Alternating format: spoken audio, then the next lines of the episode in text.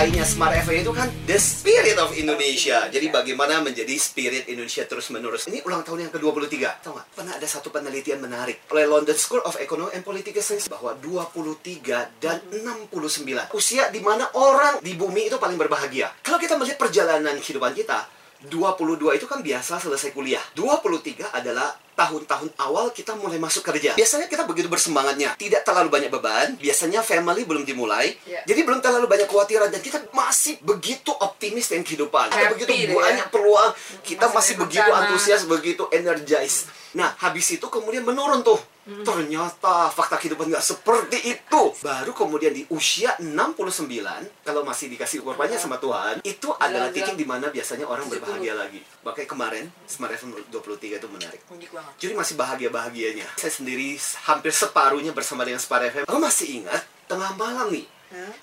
Telepon dari seorang ibu, tapi dari suaranya aku tahu ini suara orang yang sedang desperate banget. Dia adalah salah satu pendengar Smart FM di Makassar. Dia cerita bahwa kondisi dirinya sedang susah dan minta beberapa tips inspirasi. Saya masih ingat pada malam hari itu, saya memberikan beberapa tips di antaranya tips four prices for success, empat harga untuk menjadi sukses. Oke. Karena dia bilang saya sedang terpuruk, sedang bingung secara kehidupan, secara penghasilan dan sebagainya. Saya bilang when you have time, prepare for the best. Kalau ada waktu, persiapan yang terbaik. When you have chance, do your best. Selalu kan yang terbaik. Always challenge the limit of your ability. Selalu tantang dirimu. Get an inner feeling that you already do your best. Selalu rasakan bahwa kamu selalu akan merasukan yang terbaik. Saya cuma ngobrol-ngobrol waktu itu, tapi ternyata itu memberikan inspirasi. Tahu nggak itu kejadian di awal-awal di sekitar 10 tahun yang silam ketika saya siaran pertama kali di Smart FM. Oke. Dan tahunya beberapa tahun yang lalu saya ketemu sama wanita ini karena wanita ini hadir di pelatihan saya.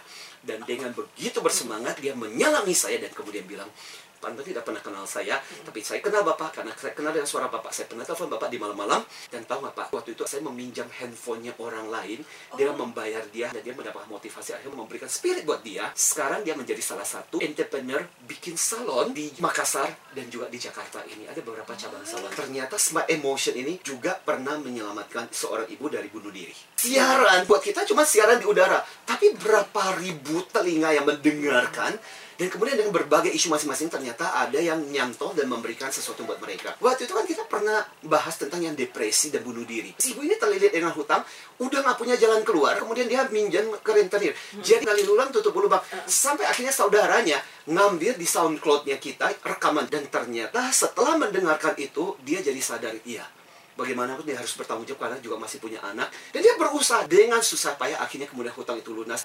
Sih yang kayak begitu. Ternyata tahu nggak? Jadi yang mendengarkan emotion ini levelnya itu bahkan ada penjual balon pedagang balon pedagang mainan. Sampai yang cerita lucu juga saya pernah ngalami juga. Dekat-dekat ruko di dekat rumah di situ ada tukang cukur rambut. Rambut anak saya lagi panjang-panjangnya. Pantas! Sejak saya masuk si tukang cukur rambut ini senyum-senyum. Aku kan duduk tungguin Hai Pak Gimana kabar? Bagaimana dengan siaran radio? Hah?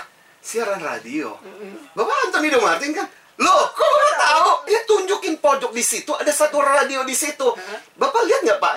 Itu radio saya. Dan radio saya, channel utamanya adalah Smart FM dong. Oh. Sejak itulah anakku jadi pelanggan tetap di situ. Tapi saya juga pernah punya pengalaman nggak terlalu menyenangkan. Ya waktu itu saya pernah ngundang satu bintang tamu dan not really know him. Waktu setelah selesai, saya ke parkiran. Eh, saya disamperin satu wanita di separuh bayar dan wanita itu agak dengan kondisi kesel, marah. Terus dia bilang begini, Pak, Bapak tahu nggak?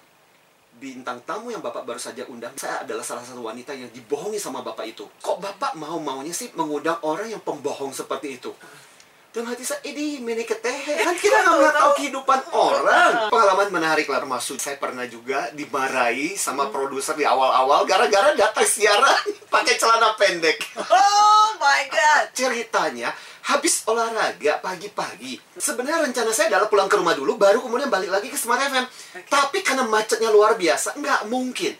Ini pilihan langsung ke Smart FM atau telat. Ketawa dulu ya. Maka kemudian saya memutuskan untuk langsung. Pernah Ya. juga datang ke Smart FM. Di awal-awal tuh ketika siaran malam, kan masih belum bisa memprediksi. Habis ngajar lagi. Dan ternyata itu macetnya luar biasa. Jadi mobil udah bergerak, dan kemudian supir bilang, Bapak, ini kelihatannya tidak mungkin, Pak. Kita akan sampai ke Smart FM dengan tepat waktu. Oh my God, saya bilang. Zaman waktu itu kan belum gojek-gojekan, belum Grab, belum ada aplikasi. Eh, pas lihat di tepi ada ojek motor lagi nongkrong di situ. Dan akhirnya, ya sudahlah. Oke, Pak.